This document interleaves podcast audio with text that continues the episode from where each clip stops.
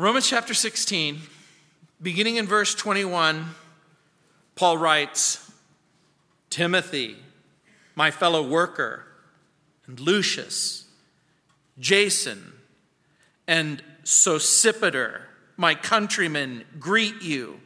I, Tertius, who wrote this epistle, greet you in the Lord.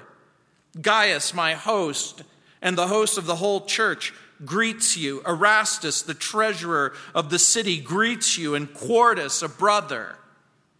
The grace of our Lord Jesus Christ be with you all. Amen. Now, to him who is able to establish you according to my gospel and the preaching of Jesus Christ, according to the revelation of the mystery kept secret since the world began, but now has been made manifest, and by the prophetic scriptures has been made known to all the nations, according to the commandment of the everlasting God, for obedience to the faith, to God alone, wise, be glory through Jesus Christ forever. Amen. We come to the end of our study, and of course, we've only scratched the surface. We've picked up glowing nuggets from the gospel gold. And this, of course, the book of Romans, one of God's richest minds. Perhaps the key verse in the whole book has been chapter 5, verse 1, where Paul wrote, Therefore, having been justified by faith, we have peace with God through our Lord Jesus Christ.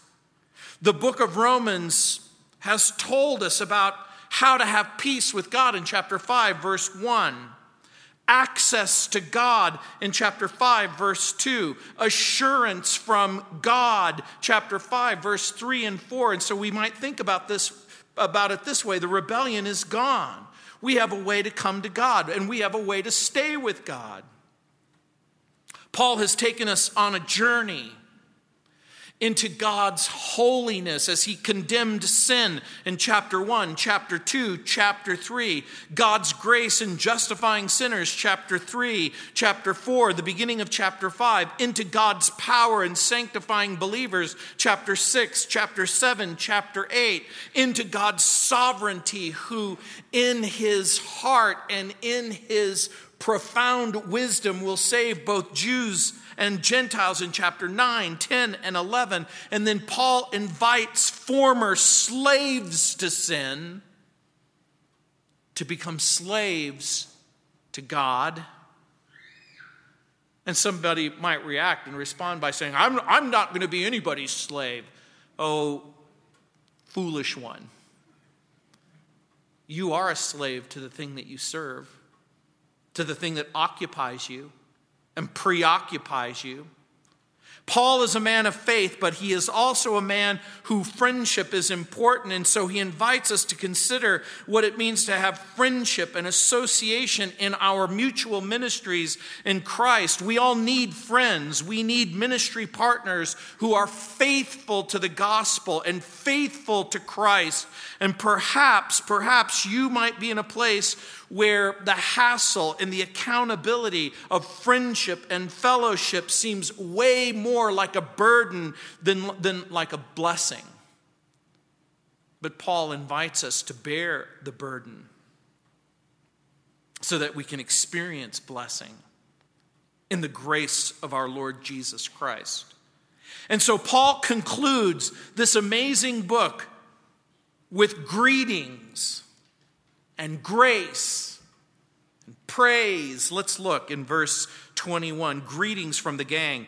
He writes Timothy, my fellow worker, and Lucius, Jason, and Sosipater, my countrymen, greet you. Paul sends greetings to the people who are at Rome from his companions in ministry. Timothy, of course, Paul's right hand man. And clearly, there's enough information in the New Testament about Timothy to provide an entire study, but I'm going to give you the short version.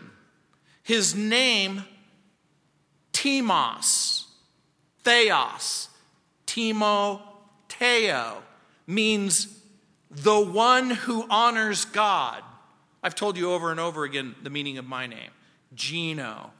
The cattle have all died. No, you understand that in the first century, names had meaning, not so much anymore. Timothy's mother and grandmother were both believers in the Lord Jesus Christ. And it would appear that this Timothy, of course, is the Timothy to whom Paul wrote two letters, 1st and 2nd Timothy. He was born to a Jewish mother and a Gentile father. It would appear that both his mother and his grandmother dedicated him to the service of the Lord. And this should cause each and every parent to pause for just a moment to understand that Timothy was called and used by God in ministry by the prayerful examples of believing family members, just like you. Some of you had the privilege of having a God honoring mom and a God honoring dad. And because you had a God honoring mom and a God honoring dad who loved you and ministered to you and prayed with you and encouraged you over and over and over again, God was able to use you in ministry. Timothy is called my fellow worker, which puts him on an equal footing with his mentor, Paul the apostle. Paul makes an interesting statement about Timothy in Philippians chapter 2, verse 20, where in writing to the Philippians, in sending Timothy, he says, For I have no one, I have no one, I have no one like minded who will sincerely care for your state. And so Paul and Timothy were like minded. They shared common ministry goals. They shared a common ministry distinctive and perceptive. Uh, they were like minded in philosophy and theology and concerns and plans. And you never realize how like mindedness, how important like mindedness is until you don't have it. And so Paul writes and and he says in 1 Corinthians chapter 4 verse 17 for this reason I've sent Timothy to you who's my beloved and my faithful son in the Lord who will remind you of my ways in Christ as I teach everywhere in every church. Paul didn't have a separate ministry for the church at Corinth or Philippi or Antioch whether he was in Rome or whether he was in Turkey, he had the same message, the same philosophy of ministry, the same arguments, the same encouragements. And then Paul mentions Lucius and Jason and Sosipater. They're called kinsmen or relatives. And remember, in the New Testament, this can either mean a close relative, meaning a blood relative, or it can mean that they were members of the same tribe of Benjamin, perhaps. Minimum, it means that they were countrymen in the sense that they're all Jewish people. They are Jewish people. So Paul is ministering, serving side by side with Jew and Gentile. Remember, his message is Jew and Gentile have been united. So he doesn't just simply speak the message, he models the message in his ministry. If Jew and Gentile have been united, then guess what? Let's be united in our common commitment to the lordship of Jesus Christ. Lucius may have been from Cyrene, which is North Africa. We have no proof that the Jason mentioned here is the same Jason that's mentioned in the book of Acts, chapter 17, verses 1 through 19. But those of you familiar with the story, when Paul makes his way to Ephesus, he runs into a profound bit of problems, and the, the religious leaders basically surround a person named Jason, and they take him and they beat him. It could be the same one, but we have no proof. In verse 22, he says, I, Tertius, who wrote this epistle, greet you in the Lord. Paul had an amanuensis. An amanuensis is just a big word that means secretary. The amanuensis is a person who would take a letter when you dictated the letter. And so here we have an insight into the composition of this letter and how it actually is formed. Paul is communicating. He's basically saying, I need you to write this down, Tertius. And then Tertius writes it down. Tertius served as Paul's scribe, taking dictation. Now, remember, in the ancient world of the first century of Rome, there was a fairly large slave population. And slave populations always didn't always get a regular name. Sometimes they would be named primus, that means one. Secundus, that means number two. Tertius, that means number three. Quartus, that means number four. Can you imagine you're in a household and they go, Well, what are you going to call these people? I'm going to call him number one and her number two and him number three and her number four. And that was their name. And his name is number three. I number three. Write this epistle. And we may think of Paul, like I said, his monumental ministry, his evident impact on the early church, but we might be tempted to forget that faithful, humble believers make Paul's ministry possible. The big question we should ask the text is twofold. Did Tertius say to Paul, Hey, Paul, since we're writing to the Romans, can I just insert my own greeting? And Paul may have said, Sure. Or is it possible that Tertius slips himself into the divine narrative? Is it possible that, that Tertius, sensing the power and the presence of the Holy Spirit as this amazing book is unfolding, he's going to go, I want my name here so that people will read about me for thousands of years into the future? We don't know. But here's what we do know that Tertius does slip himself into the divine message. And you know how he does it? By serving, by ministering. I think that that's how you get inserted into the divine narrative. You get inserted the moment that you make the choice and you say, I'm going to pray and I'm going to minister and I'm going to serve and I'm going to love people for Jesus' sake. We have at our church a small but dedicated group of men and women that make ministry possible. My wife, Mary, who serves with joy and patience and faithfulness.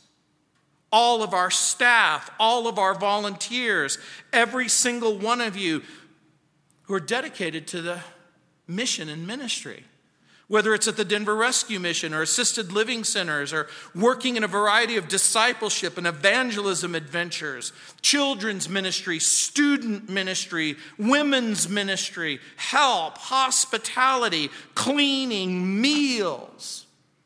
Few things would ever get done without these faithful saints serving in practical ministry to the Lord. And I pray like Tertius, you step forward and you serve. There are some selfish people who might read into the text, well, couldn't Paul write his own letters? Well, yeah, I think he could. Or maybe, maybe he could only with great difficulty. Maybe the pain and the torture the multiple beatings and imprisonment had left a lasting situation in his life where he might have had some vision problems. Or maybe even controlling his ability to write with his own hand. And in order to get the divine narrative, someone says, You speak, I'll write. Isn't that interesting? We're given ever so subtle hints about Tertius, even his name. I'm number three. He says, I greet you in the Lord. He knows and he loves the Lord. He shares his testimony. And of course, like I indicated earlier, behind almost every effective minister in ministry is an army of effective ministers praying, cleaning, answering phones, writing messages, doing research, providing support. One of the things that people often ask me, well, how, how do you do it? How do I do what? How, how do you do what you do? I teach a Bible study in Longmont on Saturdays, and we have ministry here on Sundays and Wednesdays. I have a daily radio program every single day, Monday through Friday. I, I have the privilege of serving as a chaplain with the FBI and, and with the Arapahoe County Sheriff's Department and the Denver Police Department and multiple police departments. And I, I have the privilege of being able to respond to critical incidents. But when people ask me the question, how do you do it? The simple answer is I have a dedicated, selfless wife who works harder than anyone I know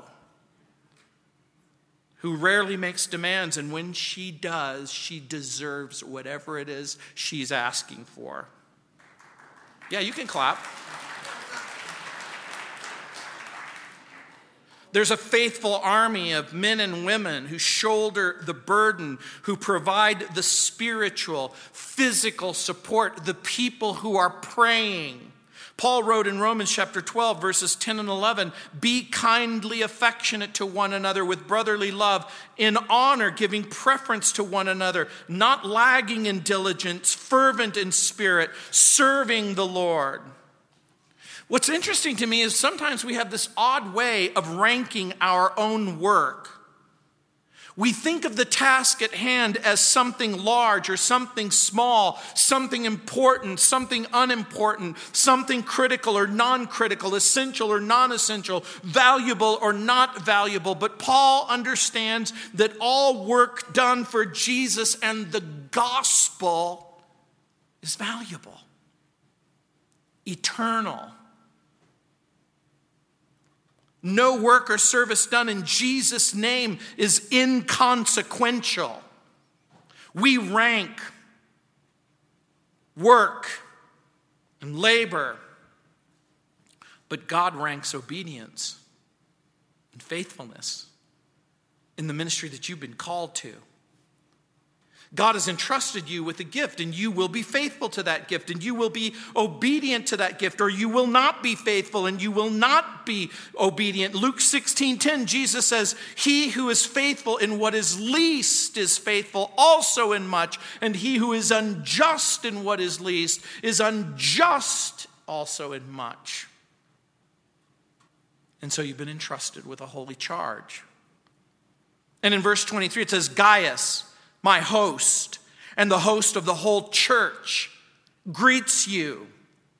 Gaius is a name that is a Latin name, almost certainly a Roman name. The previous emperor was named Gaius Julius Caesar. Another emperor was named Gaius Claudius Caesar. Another emperor Gaius Claudius was also called Caligula. Gaius was the family name, almost certainly a Roman name. And apparently, he serves as the host for the church. Remember, they don't have a church, they don't, they don't have a big building on, on the main street of Corinth. They're gathering in homes. I'm amazed at Paul's ability to sum up a person in a single sentence. Gaius, the man with the gift of hospitality. Erastus, the treasurer of the city. And by the way, in the two or three times that I've been to Corinth, I've been able to go down the main street where there is a gigantic table where judgment was made. And during the excavations at Corinth, in their little museum there, there's one piece of marble that has inscribed from almost 2,000 years ago, dedicated by Erastus, the city treasurer. This Erastus, this one. Why do you suppose that's important? Because when the Bible speaks, there is not just sometimes an archaeological record, but the reality is that there are deep connections that connect us back to the, to the text. What do we think? Well, why do you suppose Erastus is the treasurer of the city? Let me just ask you a blunt question Who do you entrust with your money? Hopefully, you entrust the person who you trust the most. That's the person who gets charge of the money. In 1 Corinthians chapter 1, verse 14, Paul mentions a Gaius who was baptized by Paul. Remember, he says, Hey, look, um, I don't know whether or not I baptized any of you except for Gaius, and I think I might have baptized a few more. But then he goes on and he says, Because the Lord hasn't, hasn't called me to baptize, but rather to preach the gospel. And this would have been a wonderful opportunity to say, And the gospel is what I'm saying to you, and this act of baptism. Acts 20, uh, 19 29 mentions a Gaius who served as a traveling companion in Macedonia. Acts 20, verse 4 mentions another Gaius from Derbe. In 3 John, John speaks of the well beloved Gaius, whom I love in the truth. Whoever they are and however they served and whatever ministry support that they provided, I suspect that one day, your life and my life might be summed up in a single sentence. Do you remember the old commercial? What do you want on your tombstone? What do you want to be put on your tombstone? William Carey, the, the great missionary, said, I am a worm and less than a worm. I want you to put on my tombstone, I now rest in the everlasting arms of my Savior. In Tombstone, Arizona, at Boot Hill, there's a gravestone marker. It reads Pause, my friend, as you walk by. As you are now, so once was I. As I am now, so you will be. Prepare, my friend, to follow me. And when Mary and I went to Tombstone, I said, We should put something else at the bottom of that. To follow you is not my intent until I know which way you went. Here's another favorite at Boot Hill. Here lies George Johnson, hanged by mistake, 1882. Here's what it says on his tombstone He was right, we was wrong, but we strung him up and now he's gone. Yeah, that's, that's a little rough, isn't it? Can you imagine that's the sum and the substance of your life? On your tombstone, they, they, they write, Oh, sorry, we made a mistake. And the world of the Wild West may have seemed harsh and nonsensical and, and maybe cruel, but the same is true of the ancient world. We live in a fallen world. You know, I read the most recent United States Census failed to count some six million people. Six million people were left out of the count. How does that happen? How do so many wind up missing? And the reason why I thought about that, because I thought about the song that we rarely sing anymore. You remember the song, When the Roll is Called Up Yonder? When the roll is called up yonder, I'll be there. And guess what? I, think that the roll is going to be called up yonder, and some of us might be found missing because we're not being counted in the life of the church and in the life of the ministry. I read a survey taken in a suburban area of Houston. The pollster wanted to find out what motivated people to choose a particular church, and there were several surprises. 12% chose their church because of a prior denominational affiliation, 8% on the basis of architectural beauty. In other words, they went to the church because of the way it looked. 3% because of the pastor. Ouch.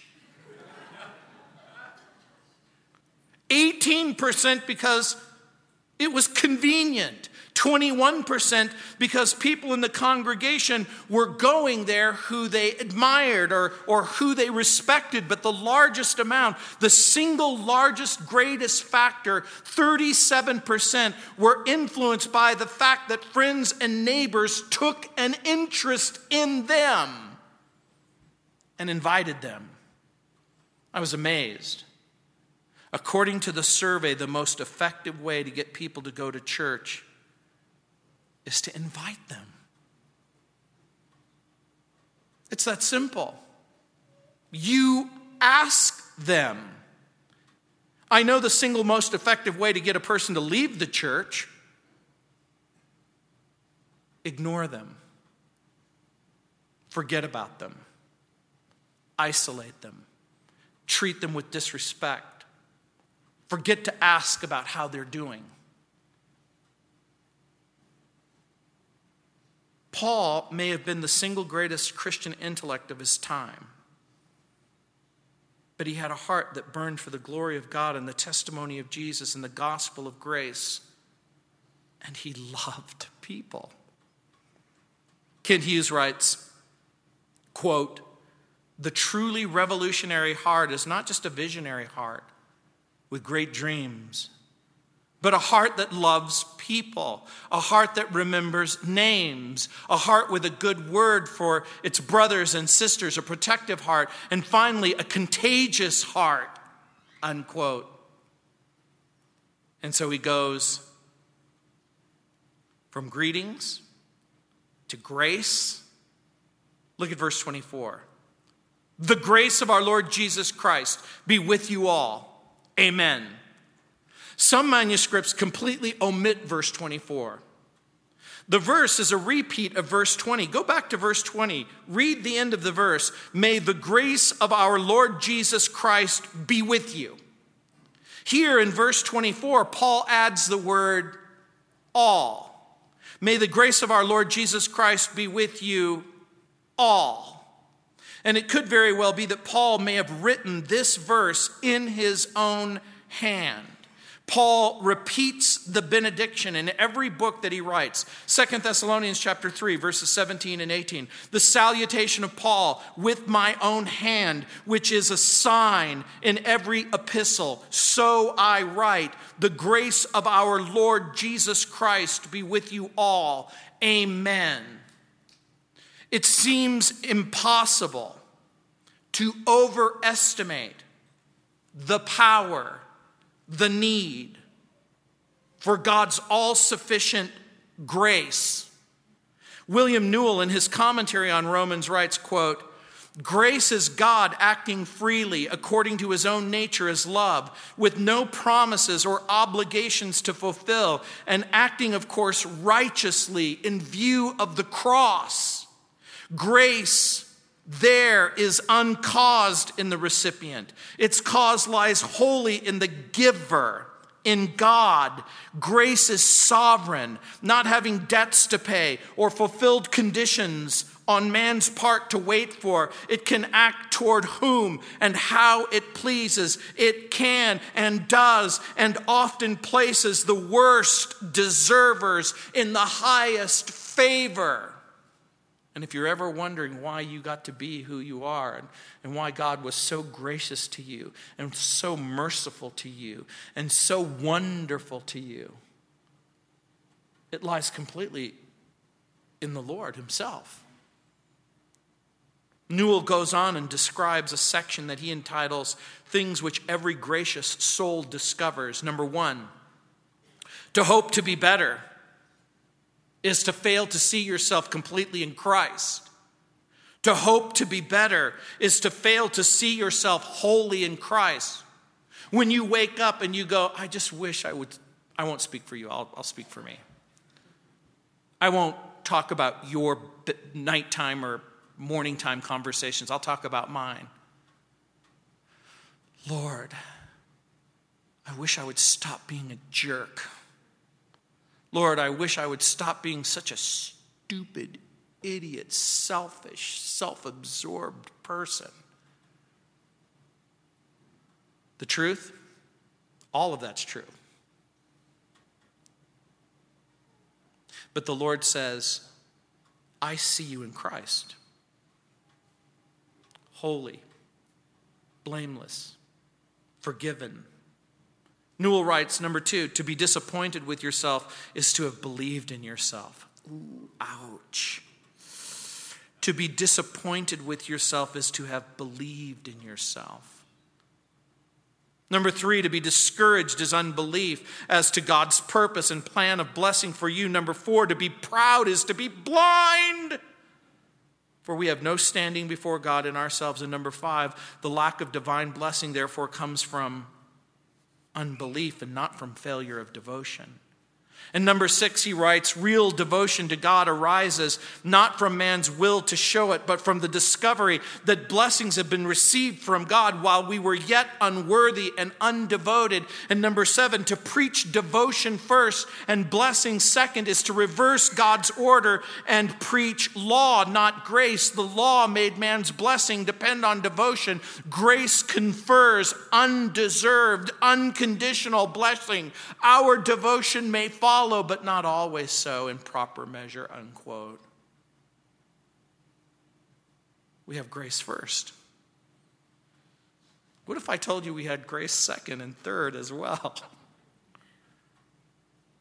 It's grace piled up on top of grace.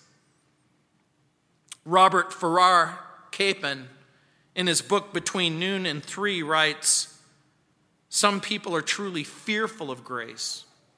They complain that grace may lead to license or that the freedom to do all kinds of terrible, sinful things and abuse grace. Jesus apparently was not afraid of grace.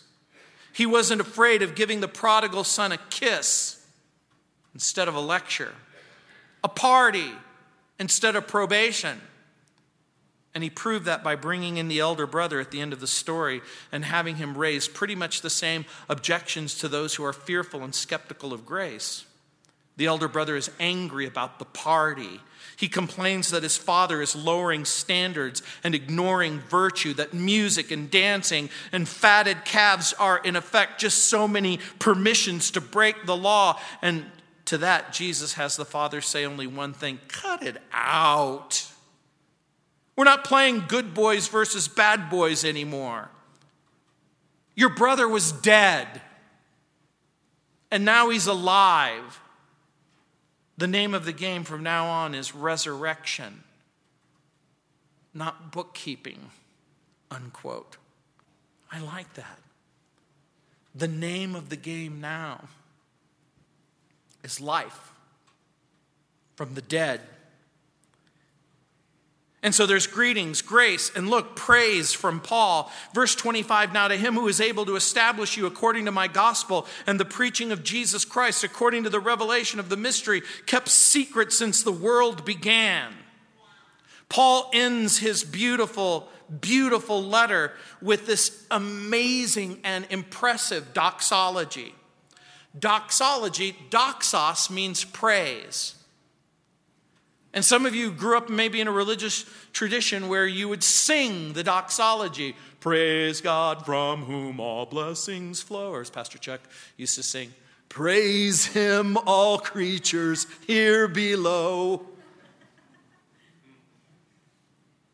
Paul praises the Lord.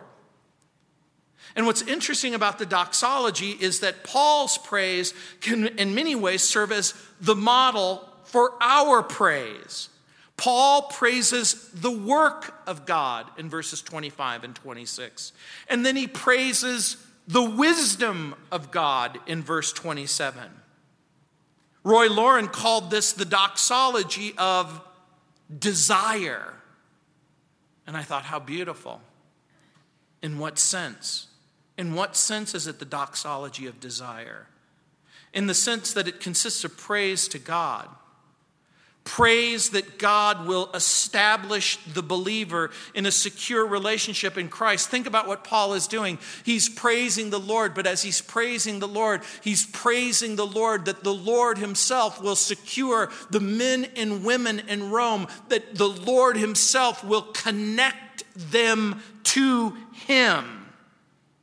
Paul sees no advantage for weak and wishy washy saints. He sees no advantage for the saint who will nullify his or her testimony by, in Christ by, by doing stuff that's dishonoring to God.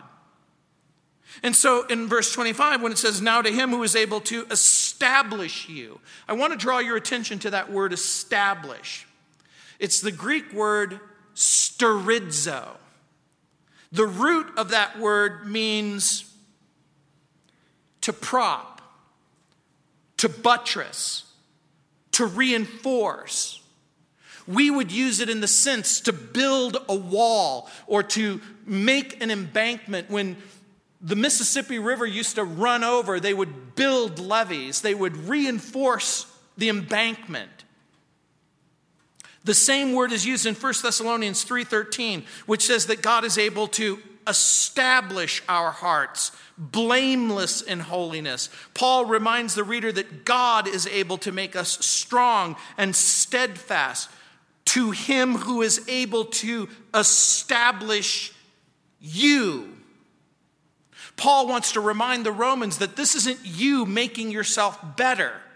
This isn't you being the perfect person that you should be, but rather, Paul is reminding the reader that God is able to make us strong and steadfast and reinforce and prop us up so that we won't fall. In the beginning of Paul's letter in chapter 1, verses 10 and 11, he said, Making request, if by some means now at last I might find a way in the will of God to come to you, for I long to see you, that I might impart to you some spiritual gift so that you may be established, same word, established, reinforced, propped up. We sometimes support each other.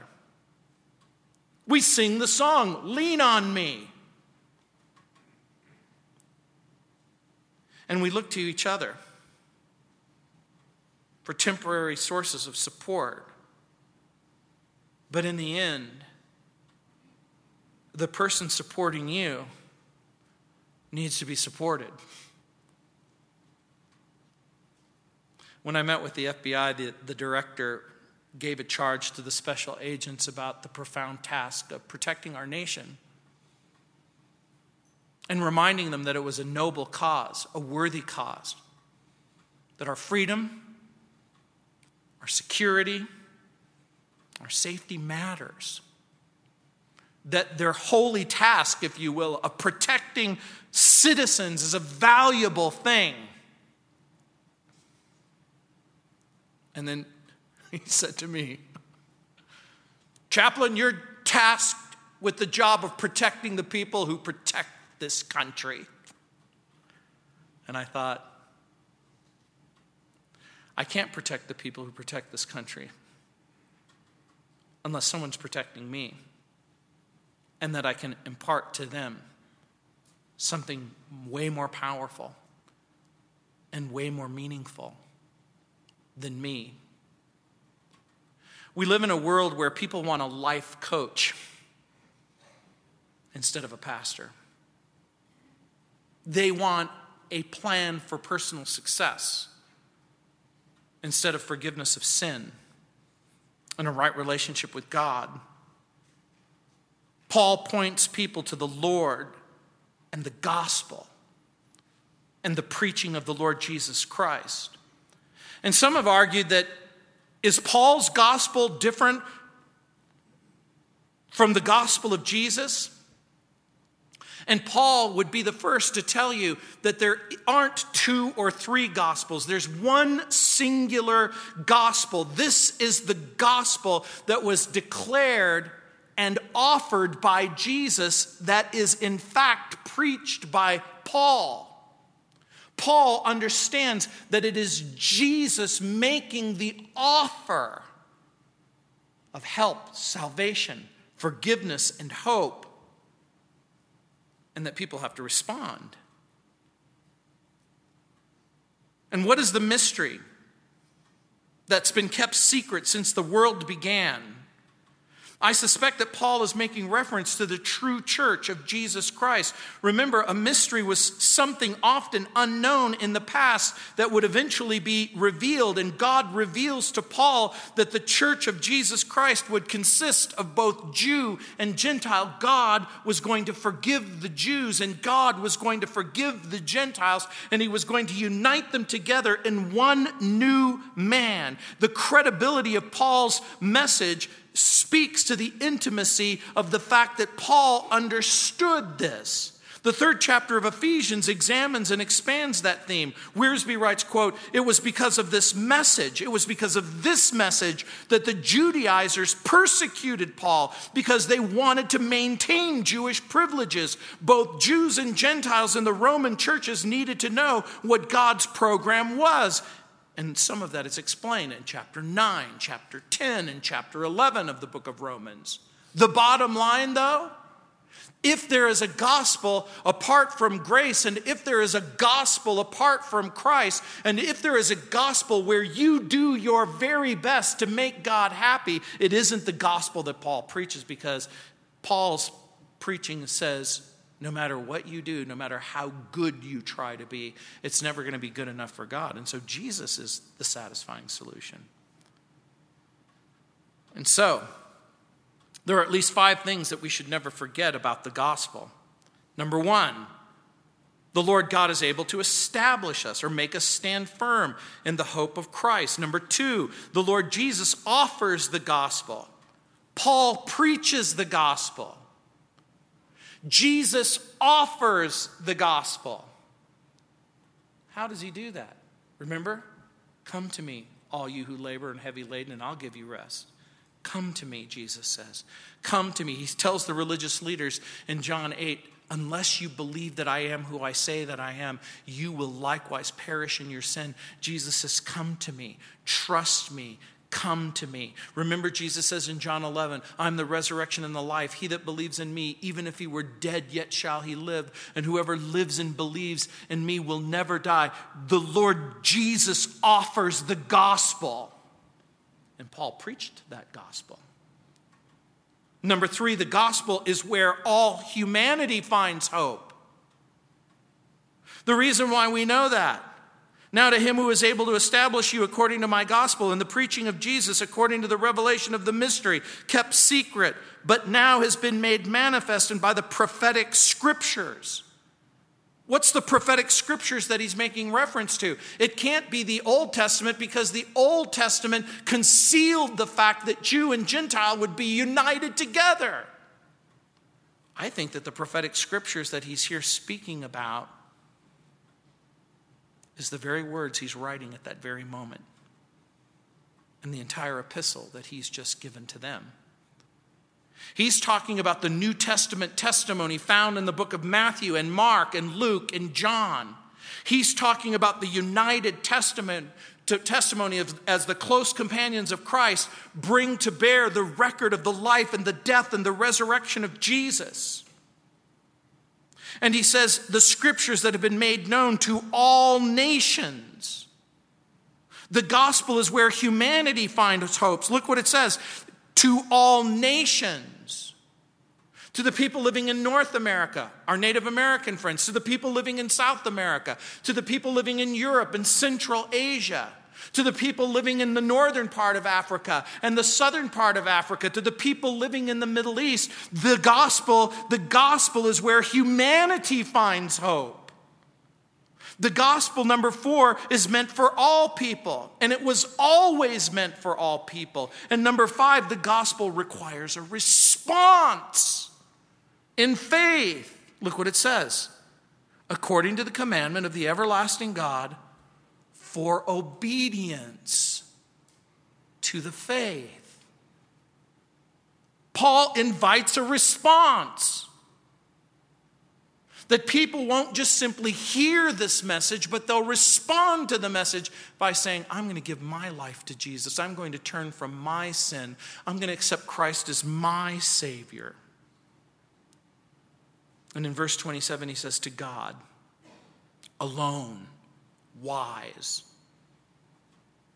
Is it true? Is God singularly alone wise? There are men and women who are very, very wise. But whatever human wisdom exists, or even whatever wisdom is adopted, when we wonderfully, prayerfully, and rightly acknowledge that there is such a thing as wisdom and that God is the source of wisdom, in comparison to what minuscule amounts of wisdom we may possess, God alone is wise. When we look at the treasury of the wisdom that's found in God and we look at the paucity or the poverty of what we have, it's like we have nothing. And so the Lord alone is the source of true and pure wisdom. To him alone belongs honor and glory through Jesus, our eternal mediator. Look what it says to God alone wise be glory through Jesus Christ forever.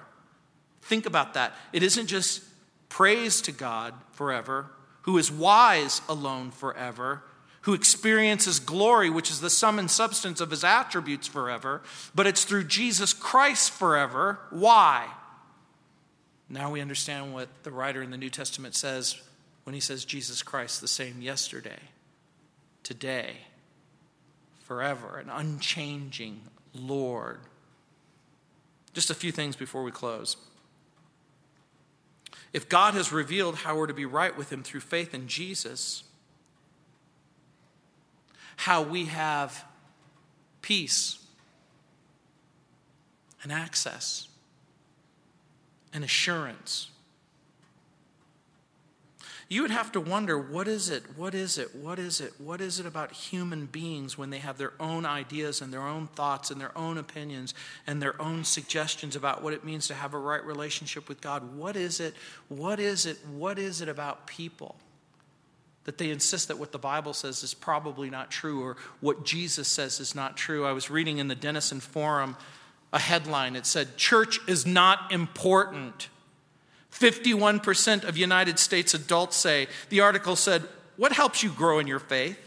The Barna Group, a Christian polling organization, asked American adults that question.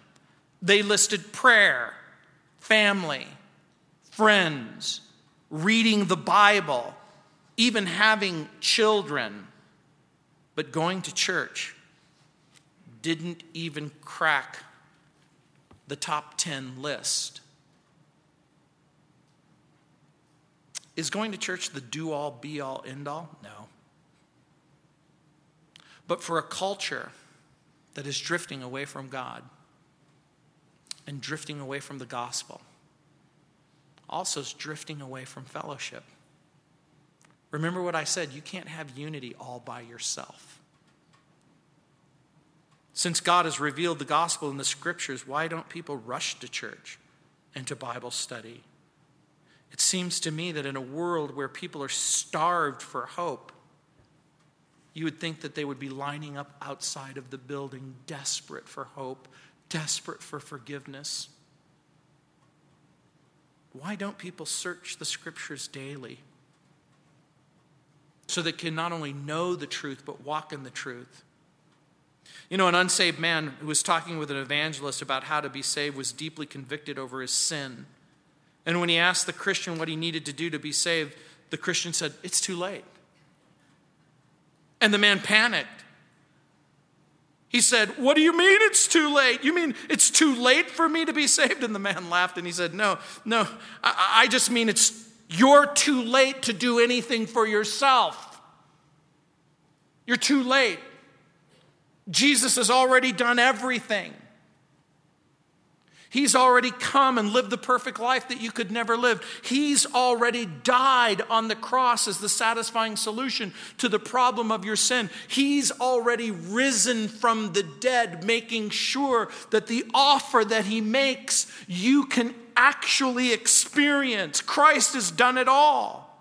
Years ago, Billy Graham was preaching in Scotland, and some local reporters were poking fun at who they were calling Preacher Graham. An older man said, He's saying we're all sinners. I do not think it's hard to believe that. And he's saying that Christ died for us.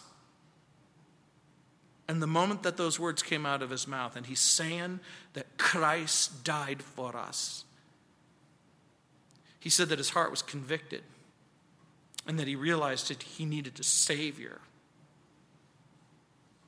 And right there on the spot, the elderly Scotsman knelt on the grass and cried out to God to save him.